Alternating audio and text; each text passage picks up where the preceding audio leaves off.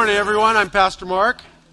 Thank you. And uh, why don't you say good morning to somebody around you? And well, here we we are in the fifth week of a series that uh, started on Christmas Eve, where where we uh, celebrated the birth of Jesus, and uh, we are going all the way through to Easter, where we're going to celebrate his resurrection. And we're doing that by going through the book of Mark and, and looking at uh, Jesus' life and uh, his ministry and how he did things and trying to walk with him and experience him in order to answer two questions. The first question is who is Jesus? Is he a uh, great teacher? Is he a prophet? Or was he indeed the Son of God? And then the second question is uh, what does it mean to follow Jesus? Those of us who say that we are followers of Christ, what does that actually mean? And I'm really excited this year.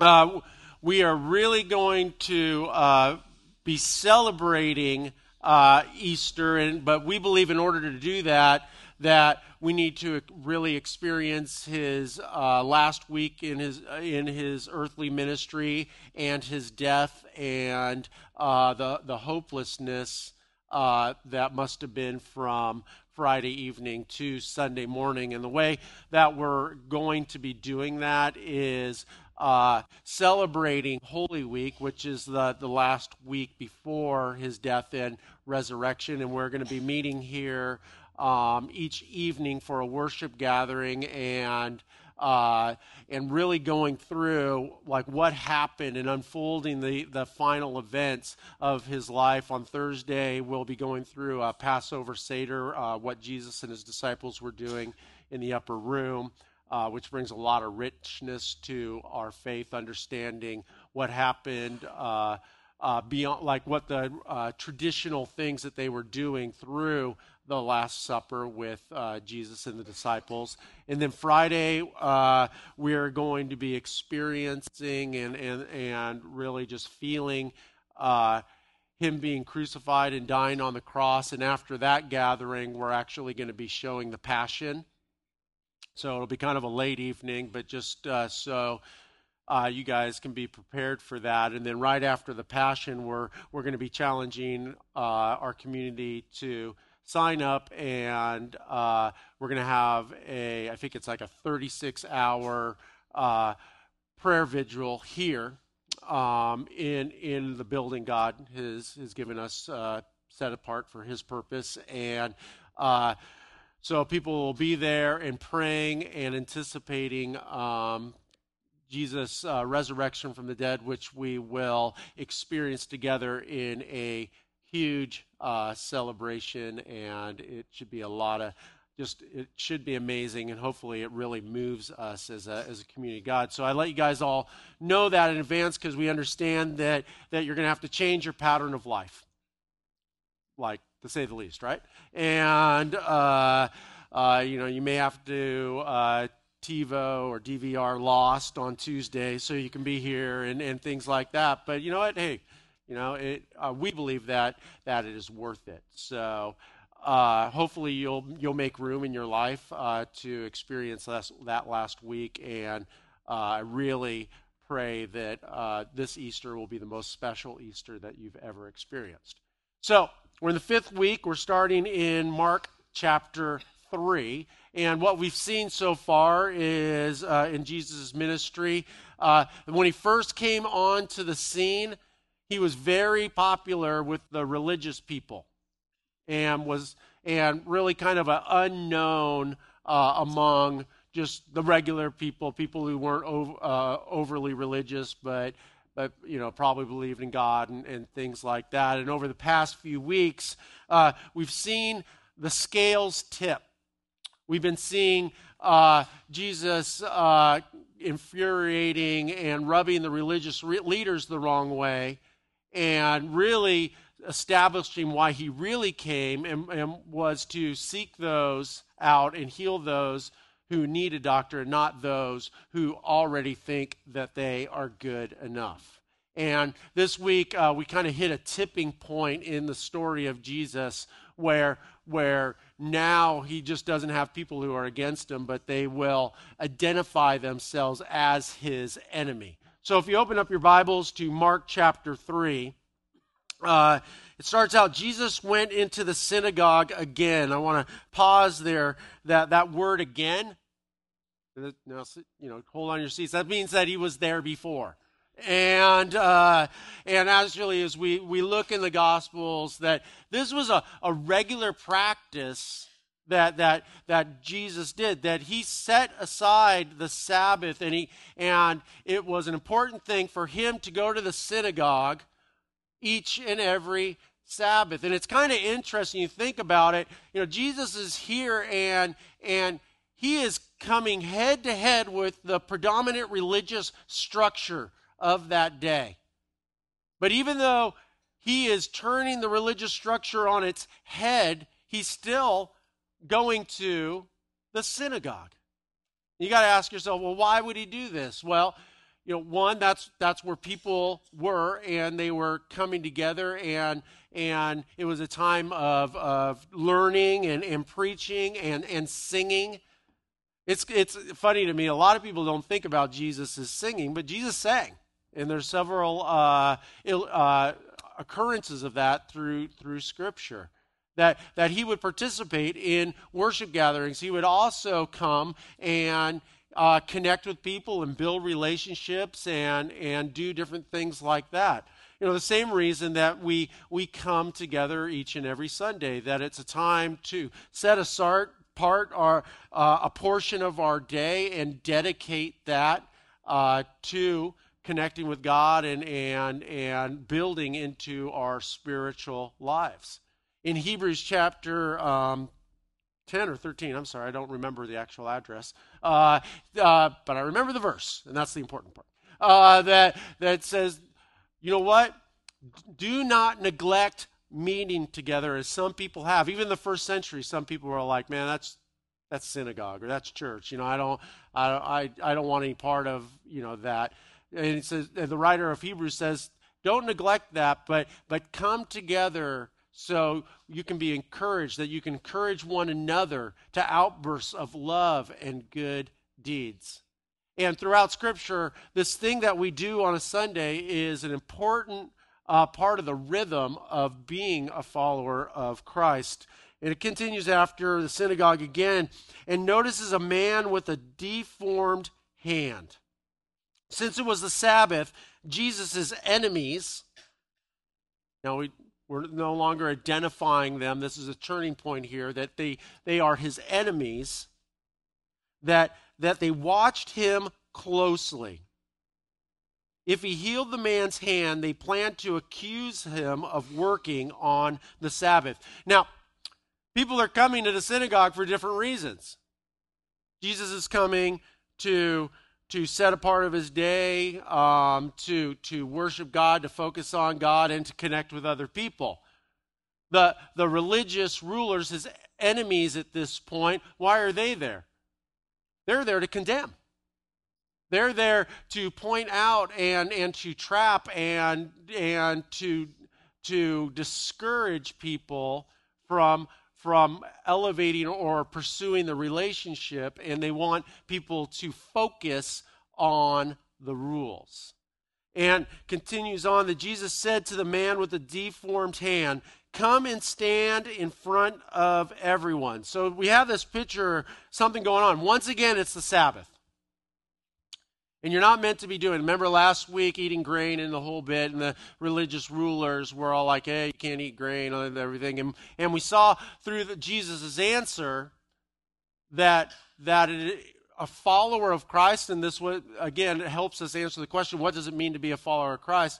It means sometimes that that we have to set aside religious ritual, observation of religious ritual, and that must yield, always yield to our moral obligation, saying if we have the ability to, to help somebody, that you know, if we're driving along and and somebody somebody is in need, or we know that somebody is in need, and but you're like, well, I'm not, I'm not going to help them or something like that because I'm on my way to church.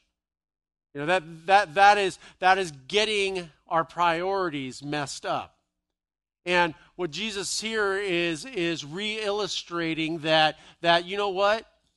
Our observance to religious ritual must always yield to our moral obligation to, to, the, to the relationship, to being the tangible hand of Christ. So you have this guy with a, a deformed hand, and in the first century, uh, uh, having a, having an injury like that, you know, they're, they're, it's very debilitating, and it affects you not only physically but also spiritually and socially. Especially this guy, because we know that uh, in Luke it says that it was his right hand. And, you know, those of you who are left handed, you know, you all feel like you're discriminated against uh, here in the 21st century. Well, you know, in the, in the, in the first century, if you were left handed, that, that people would uh, mistrust you and, and they, they wouldn't want to do business with you. And here we have this guy, uh, in the Greek says it's a withered hand. And what people think happened, because it's made clear that this didn't happen at birth, that this happened sometime in this person's life, that there must have been an injury. And the nerves probably died, and his hand just kind of died, like withered on the vine, if you can kind of picture that in your head. And, you know, it being the Sabbath and everything, Jesus could have very easily said, hey, come in the back of the synagogue or behind the synagogue, and, you know, we'll we'll heal that and we'll be on our way. No, you know, no problem, no mess. But instead, Jesus takes a different track, and it's kind of interesting if you think about why did he do it this way? Because he knew that his enemies were watching him. He knew that he was going to get all sorts of grief by by elevating his his moral obligation above the religious ritual that people uh, were observing. But he did it anyway. He invited the guy up in front of everyone. Not covert, but overtly doing this. And then he turned to his critics and asked, Does the law permit good deeds on the Sabbath, or is it a day for doing evil? Is this a day to save life or destroy it? But they wouldn't answer him. In fact, in, in Matthew, he goes on a little bit deeper and, uh, you, and talks about an illustration that Jesus used in, in this, this instant. He says, Look, say that you had a sheep, and the sheep fell in the well on the Sabbath. Would you look at your sheep and, and just say, Hope you can tread water for, you know, like 24 hours or something like that, you know, and I'll come back. Uh, and if you're, you know, if you're dead, we'll have cheap soup. But but if uh, if not, I'll pull you out. But Jesus is saying, what would you do? And they didn't answer, and he's all like, Of course you would pull your sheep out and save the sheep. And uh, and what he's and he, then he goes on to say, How much more valuable is a person in God's eyes than this sheep? So he, he looks around at them angrily and he was deeply saddened by their hard hearts. When I read this verse, it it uh, we have a thing. My son and I, Boo Bear, Eric, and and I, uh, his sister is aptly named Madison. And she can get mad very, very easily. And uh, and whenever she does, like we've come up with this little song, and usually like he'll start singing it, In fact, you're here. You want to come sing it for everyone? Guess not. Uh, she'll be all angry and it'll start out. Every time you're mad, you're probably sad. Papa and Boo Bear are here to make you glad. But he doesn't. He no no it's not ah. Uh, he doesn't do it to make her feel better. She he does it to antagonize her and make her blow up in anger. And uh, it's like no no don't don't do that and everything. But uh, but I was looking, it's like you know Jesus has this this righteous anger, and and, and Christians uh, have this kind of like really uh, problem with with the emotion anger. You know, a lot of people is like, well, it's it's, it's not Christian to be angry. Well, maybe it's not Christian to be angry, but but it, it, for a follower of Christ, it's it's perfectly legitimate to be angry at things that God is angry at and, and breaks God's heart. And you know what? I there's something there is a righteous anger. We should be angry when injustice happens. We should be angry when when people are are perverting what it means to to be a follower of him and and Christ is here is is angry because they have elevated this this this law and as we learned last week this law that was put into place to serve man to benefit man but they have turned it on its head that's saying that you know what? Man is serving the law and, he, and it made him it saddened him and it actually angered him. And he goes on after that he said to the man hold out your hand. So the man held out his hand and it was restored.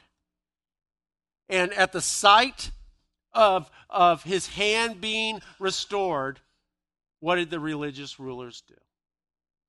They were so incensed that, that he had, he had violated this, this law that they had been serving that they went away at once and met with the supporters of Herod to how to plot Jesus, how to plot to kill Jesus.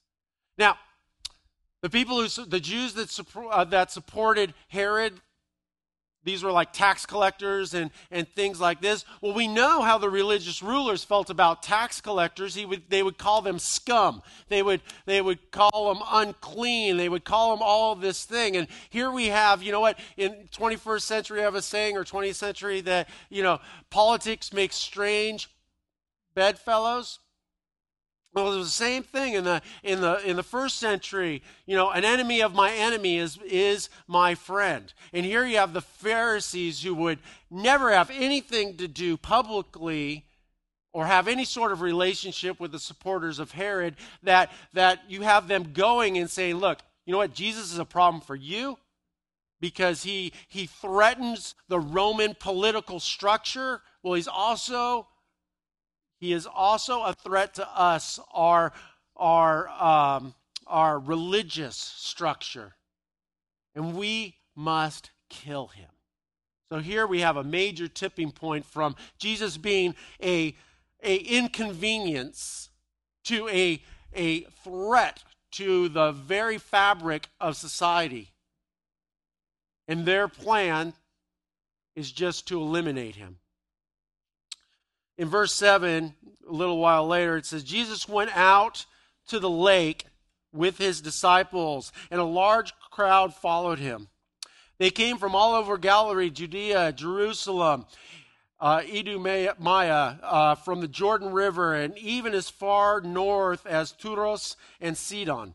The news about his miracles had spread far and wide, and vast numbers of people came to see him. Jesus instructed his disciples to have a boat ready so the crowd would not crush him. You ever had that like threat? Like being crushed by a crowd? I haven't. Uh, he had healed many people that day, so all the sick people eagerly pushed forward to touch him. And whatever the, whenever those possessed by evil spirits caught sight of him, the evil spirits would throw themselves to the ground in front of him, shrieking. And I'm not going to shriek, I'm just going to read it. You are the Son of God. And this is interesting. Once again, when people are trying to uh, uh, identify Jesus as the Son of God, as, as the Messiah, Jesus continues his practice up until this point and, and sternly condemns the Spirit not to reveal who he was. In a few weeks, we're going to see actually the first person that Jesus does commission as the, his first missionary. And like a lot of biblical things and things that Jesus did, it was absolutely bizarre, and I love it. So after that, Jesus went up on a mountain and he called out the ones he wanted to go with him, and they came. Then he appointed 12 of them and called him, them his apostles. Now, him choosing 12 is very significant, and, and in our day and age, in our culture, we don't we don't have uh, kind of the the the symbolism of why there was 12 but what there was 12 tribes of israel that, that we talked about last week. And in the first century when when there was a group that wanted to say look Israel has lost its way. They are no longer the, you know, under God's protection. And we want to say that our group is that we are the new or the chosen ones. We are the new children of God. What they would do is what? They would pick 12 members. And what Jesus here is doing is he, he is making a statement once again attacking the religious structure of that day. And he's saying, Look, you guys have missed it, and we are the new Israel. That, that, you know what, these 12, that we are going to carry out and fulfill the promises that God has made to us. And we, the church, that's why a lot of people say that we're the new Israel, that, that we are the new, new people who've been chosen by God they were to accompany him and they would be sent out to preach, given the authority to cast out demons. And these were the 12 he chose. I'll just allow you to read those on your on your own. And and follow uh, going on uh, later after he has his 12 and they've started to establish this ministry of the 12 going out with the authority that's what the apostle means the authority to preach in jesus' name and to heal in jesus' name. And as his fame uh, increased it says one time jesus entered a house and the crowd began to gather again. Soon he and his disciples couldn't even find time to eat. And verse 21 is uh, it's captured a lot of my mind time uh, this week uh, because it's kind of it's kind of difficult. You think about it. Uh, verse 21: When his family heard what was happening, they tried to take him away. He's out of his mind, they said. And here you know, as we pursue and try to answer this question, who is Jesus?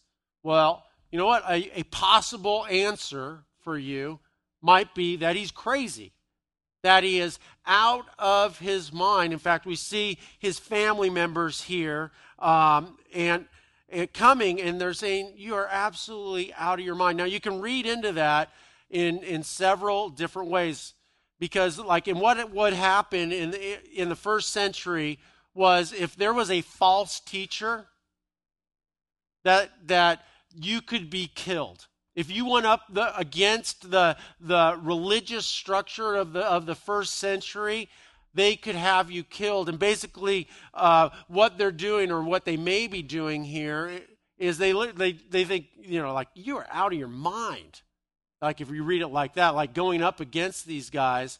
But probably, really, what's going on here is that uh, his family are, is trying to protect Jesus. And in this way, for you know, to kind of give us some context, say that you had a family member who who commi- committed a, a crime and they ended up killing somebody and it's filmed and like tons of people saw it. I mean, they got them dead to rights. There's all sorts of evidence. And here, you know, and so we're, you know, they're they're going to be set up to to be killed. That our our judicial system will give them the death penalty unless what? Plead insanity. Because our society, like their society, that they did not put insane people to death. And here we have the, his family, his brothers and his sisters and their cousins and uh, uh, everyone except Mary. Mary had a little bit of an unfair advantage. She had the angels telling her what's happening and everything like that. That they're coming and they're like, look, you know what? We know where this parade is headed, and we don't want to see our family member Jesus killed. So we're going to plead insanity for him so he is not that he does not get the death penalty and, and, and doesn't discredit our, our family and we can move forward.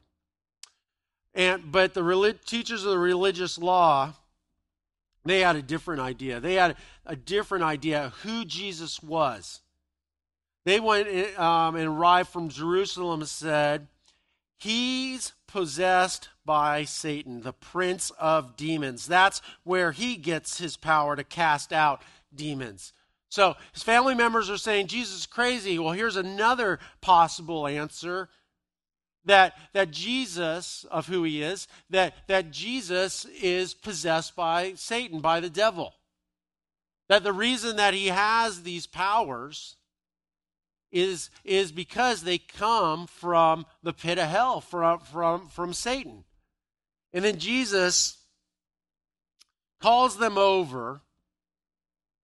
Now, I got to tell you, just Mark commentary here. Somebody's possessed with Satan and calls me over, I'm going the other way. But, but, but here, you know, they come over and respond with an illustration, or he responds with an illustration. How can Satan cast out Satan? He asked. A kingdom divided by civil war will collapse. Similarly, a family splintered by feuding will fall apart. And if Satan is divided and fights against himself, how can he stand? He would never survive. Let me illustrate this further. Who is powerful enough to enter the house of a strong man like Satan and plunder his goods?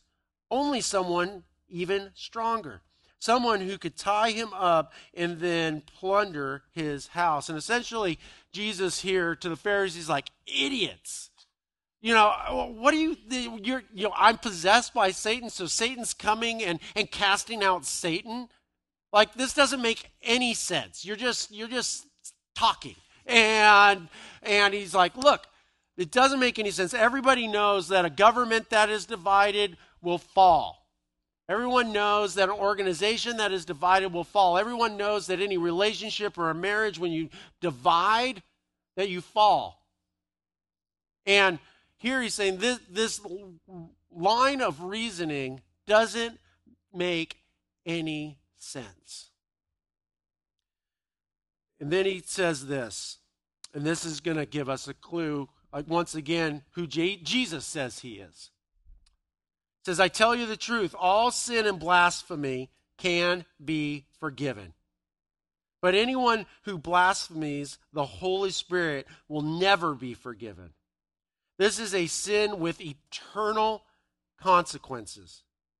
He told them this because they were saying he's possessed by an evil spirit. what Jesus is saying here is, you know what?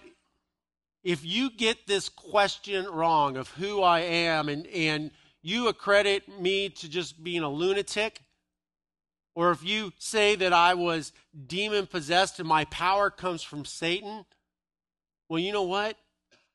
You're getting the answer to this question wrong, and it has eternal consequences. He's saying, look, that if you say that that my power is derived from anything except the Holy Spirit, the consequences to rejecting the Holy Spirit through Jesus holds the same holds the same consequences as rejecting God himself. When Jesus just really, you know, ratcheted up the stakes here. He's saying, look, this is the way it is that the Holy Spirit is working through me and it is nothing else. And you get this wrong, you're not just wrong for a day. You're not just wrong for your earthly life, but this has eternal consequences.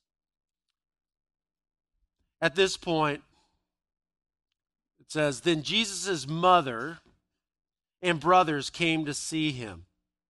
They stood outside and sent word for him to come out and talk with them there was a crowd sitting around Jesus, and someone said, Your mother and your brothers are outside asking for you.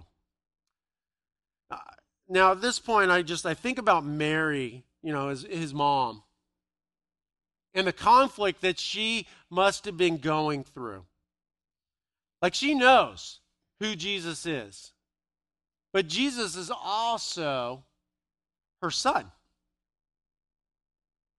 And I look at it this way, you know, and, and I can't give you the perspective from a, a, a mom, but from a dad. Uh, say that that an angel told me that Madison or, or Boo Bear was headed for this, you know, great purpose, but it was going to cost them their life. And not only just being killed, but they were going to be killed in a horrific manner. And I think that there, you know, there might be a little bit of crisis of faith, especially when it's all starting to come to fulfillment. And this 30 years after she was told, you know, what the deal was. And even though everything that she saw in Jesus and, and, and raising him, and even with the, you know, 30 years is a, is a long time. And to start seeing that, you know what, this is actually going to become real that the religious structure and the political structure is going to end up killing my little boy. That there was probably a whole lot of internal conflict going on here. So she she comes and I and and I don't know what her motivation was. Maybe just to talk to him, maybe to be reassured and just, you know, to Jesus say, "Look, this is my purpose. This is why I came, mom. And it's going to be okay." But nevertheless, they all come, maybe to talk, try to talk him out of his direction of where he's going, maybe to plead insanity, maybe just to tone it down a little bit. Who knows why, but this is what Jesus does, and this is very difficult. Jesus replied, Who's my mother? Who are my brothers? Then he looked at those around him and said, Look, these are my mother and brothers. And anyone who does God's will is my brother and my sister and my mother. Here, Jesus has just made a huge decision. He has essentially set aside the comfort of his earthly family and has chosen his eternal family. And he's also through this communicating to us that you know what it you know what sometimes what it means to follow me is that you lose your earthly family. Thank God I've never had to make that choice, but my mom had to make that choice. She comes from a, a, a Jewish background. Her, her whole family is, is Jewish. And uh, when she came to the United States and, and she met my dad, um, and they fell in love. I, I that's right, yeah. And uh, I just want to make sure I got the got in the right order here. And uh, and she became a, a, follower of Christ. I don't know if it, it, all. I don't know the order, but that, that that happened. She got married um, to my dad, who's a who's a Gentile. No offense. And uh, her her family said, "Look, if you marry this guy, if you follow this Jesus, you are dead to us." And my mom had to choose. She had to make the same choice Jesus made here. To be a follower of Christ meant to lose her earthly family and to have a new eternal family. And her family followed through on their threat.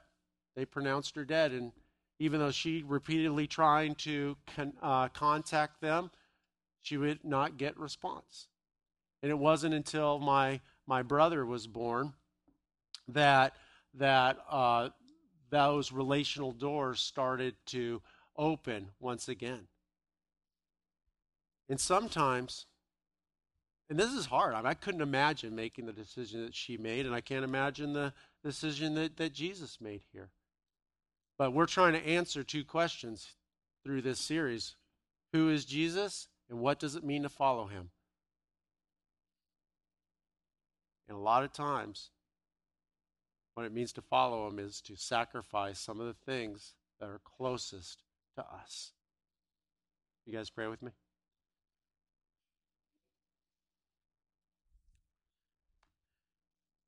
Dear Lord, troubling, troubling chapter in your life. And uh, I just, I'm challenged by your actions and, and how you interacted with those around you. Uh, I'm honestly just uh, pressed to answer the question would would I make the same choices? Would I make the sacrifices that you require? Could I make the same choice that my mom made so many years ago?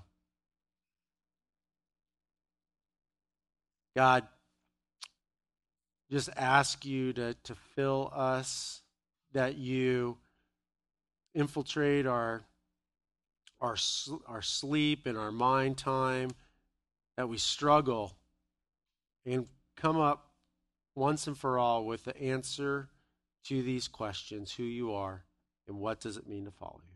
We love you, Lord, in Jesus' name.